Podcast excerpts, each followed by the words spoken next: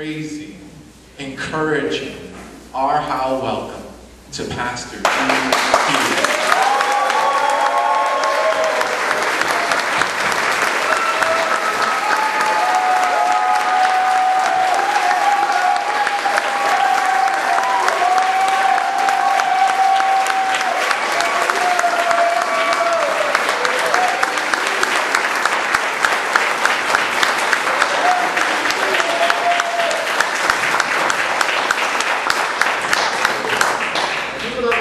even me like that at home in Astoria.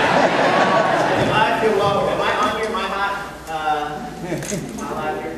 Let me see. Check, check, check, check. Um, check, check, check, check, check. Wow. Now, you guys can also hear. Check it, check, check. Check with the handheld. Yeah. Check, check. Check.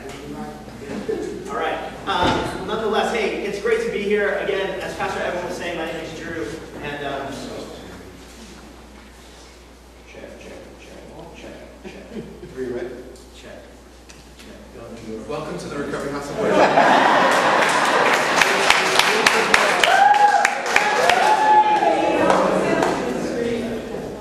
If you have a if you have a table beside of you, you want to get Check, check, check. yeah. Yeah. You're on. Okay, I'm on now. Check. All right. Hey, it's great to be here. Um, it's been so fun meeting so many of you guys, and I think the world of your pastor as well as the world of this congregation. Um, we actually started our church over in Astoria, Queens. Any folks from Astoria in the house? Woo! That's. We got a few. Yes, we got a few in the house, and um, we came. We actually planted the church in 2012, and ways, we were learning from different churches and pastors from around the city, learning about what God is doing. And when I met Pastor Edwin and saw and heard about all that God was doing, and I had a chance to come and I visited and I saw the work that was being done in the food pantry, it's been absolutely incredible. And in many ways, what I've told the rest of our pastors back home in Astoria is we have so much to learn from you guys. So I want to say thank you for inviting me here today, um, and I want to say thank you to you all because you guys are a model of what Jesus is doing in the city. Not only right here in Brooklyn, but also around the city.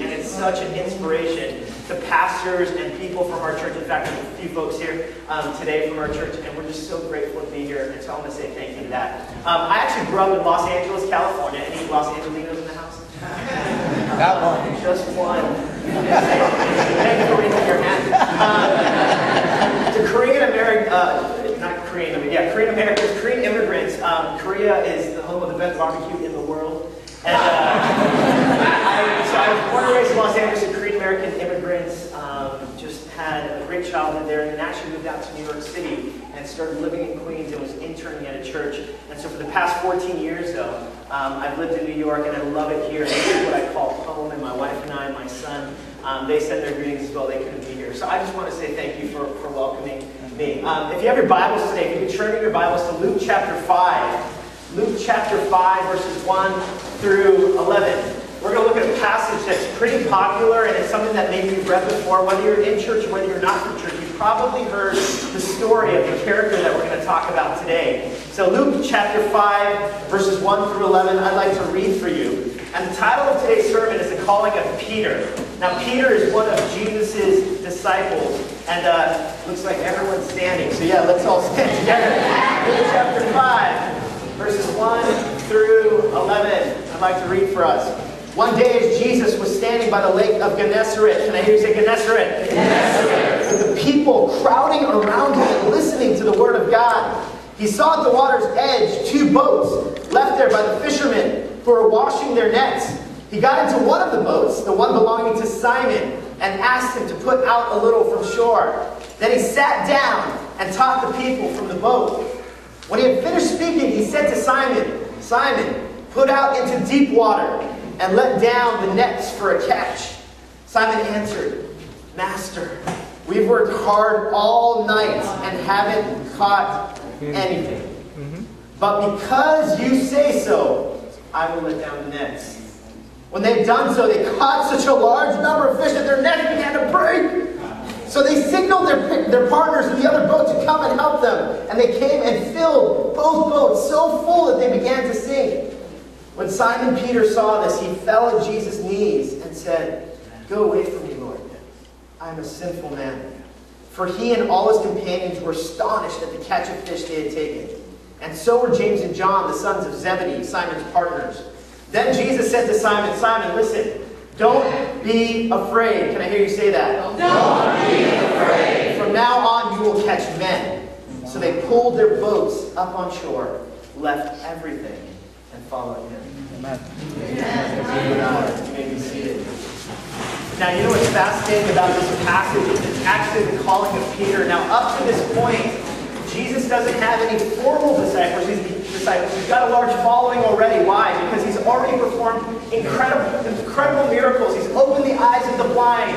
He's caused the lame to walk. He's taught with great authority. He's cast out demons. So Jesus basically already proven himself to be the man. And so here Jesus is, and that's why as it, talk, as it talks at the beginning of this passage, people are crowding around Jesus because they know this man to be a man of great authority and great power. And as they're, they're hanging on every single word he's saying. Now you've gotta imagine the scene, right? So he's he's sitting on the shore and he's talking and he's teaching, but there's such a large crowd around. that what does he do? He actually has to get into a boat. He gets into Peter Simon's boat. Simon was the name of Peter before he was called Peter, and he lets out a little into the shore, and it created this natural amphitheater by which Jesus could now address the multitudes that he was speaking to.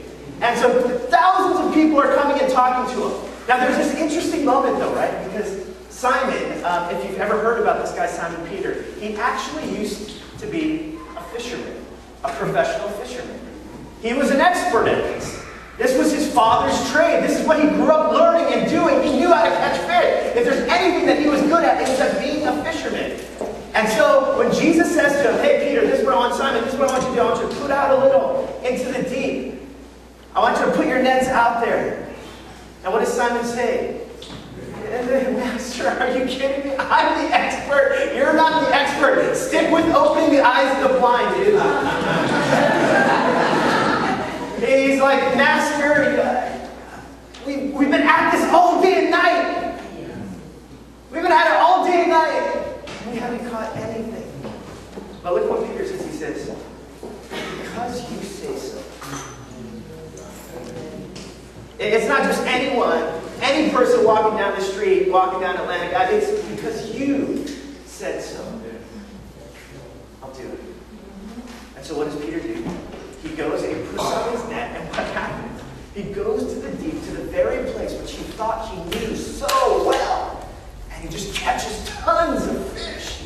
Tons and tons of fish. So much fish that he has to call over all the partners and basically says, hey, come on over. These nets are about to break. He gets this miraculous catch of fish. After he's been at this day and night, the expert fisherman just gets, just gets shown up by Jesus himself. Mm-hmm. Now, what's so amazing, right? This is a miracle. Because here's Peter is. He's the one who's the expert at being a fisherman. And yet, here's Jesus showing him the truth about all that Jesus knows. Now, what's amazing is that when, when Peter finally gets to the shore, now it's, crazy, right? Because you'd expect Peter, he's so excited, right? Because Jesus just performed this incredible miracle. Peter's the expert fisherman. He knows how to fish, but Jesus has just shown him that, that Jesus is so much greater. So Peter, um, can, can you imagine? He gets to the shore. He runs up to Jesus, and he gets to Jesus, and what does he do? He, he chest bumps him, right? And he's like, hey, Jesus, I knew you could do it. All these guys, they know you could do it. I knew it. I knew you could do it. Well, wait a minute, that might be another story. 'Cause he, he, he actually doesn't do that. Isn't it interesting? Jesus has just performed this incredible miracle on behalf of Peter. And Jesus doesn't, or Peter doesn't respond with great enthusiasm. Or you'd expect Peter to do something like this. Like he gets out of the boat, he walks up to Jesus and be like, hey, how'd you do that? How'd you make a lot of money? You just, just tell me, how, how did you know? How'd you know there's so much fish there? Right? And almost, he could have been quizzical. He could have been enthusiastic and excited. Or, or he could have, what almost makes sense is if Peter, after he's just witnessed this miracle, he gets out of the boat, he goes to the shore, and what does he do? He says, Jesus, I love you, and you're the master, and wow, anything that you tell me to do from now on, I'm going to do it. But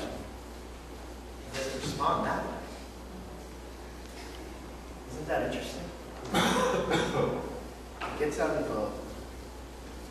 He falls at the knees of Jesus. He says, Get away from me.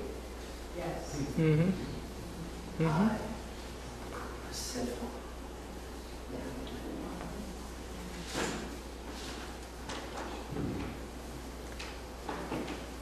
Uh, Peter, it's a little awkward because he just did a miracle for you. And I think you should respond by being excited, or by being quizzical, or by submitting your life and saying, God, I'm going to serve you forever. But why in the world is Peter on his knees before Jesus? And the very one who's just performed this miracle, Peter says to him, Get away from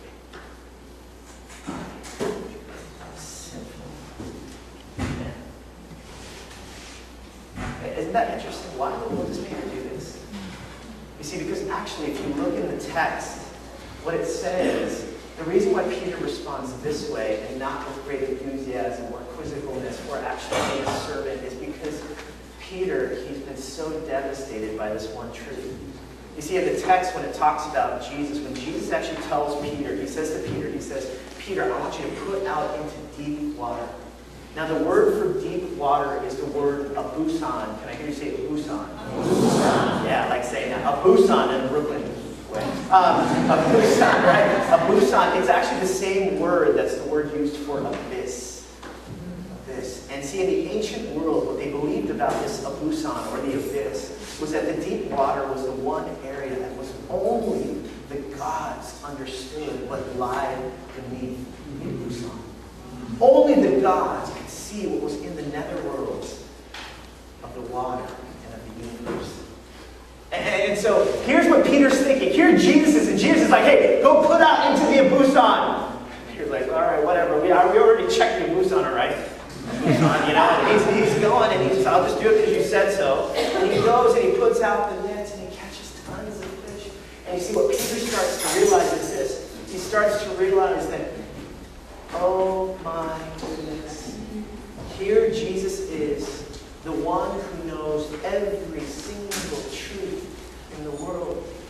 The one who can see the depths of the heart of the earth.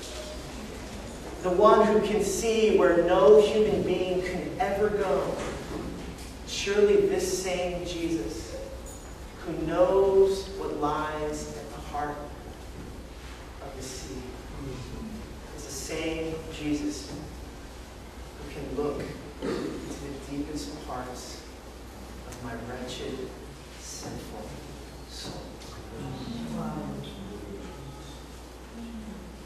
So what Peter does is he comes to Jesus and he knows that Jesus, he's like, surely this Jesus knows everything. He comes before this Jesus and he says, get away from me. Because I am a sinful. It's kind of like, if you can imagine, every single sin that you've ever committed in your life, but not only committed in behavior, but also committed in your mind or in your thoughts or in your heart towards someone, right? We just exponentially increased it a hundredfold.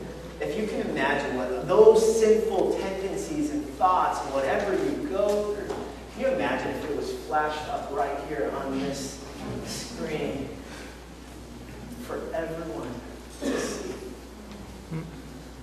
You see, this is the same feeling that Peter had. It was this idea of being completely vulnerable, completely naked before Jesus. And so the reason, of course, that's why he would come to Jesus and he would say, Jesus, get away from me. You don't want to, you don't want to hang out with people like me. I'm just too wretched for you and your crew. I am just so undeserving. Get away from me. I sin. You see, in that statement, you hear the words that Peter constantly would tell himself, man, I'm such a screw up, such a loser. What would God want anything to do with a guy like me? Yeah, You can hear the messages of self-hate, the messages of doubt that he tells himself. Peter, it was you know, so ridiculous that you were even trying to impress Jesus or follow him. Who are you? Who am I to think that I could have done this? Jesus knows everything about me. Why in the world am I even here? I should just, Jesus, just get away from me.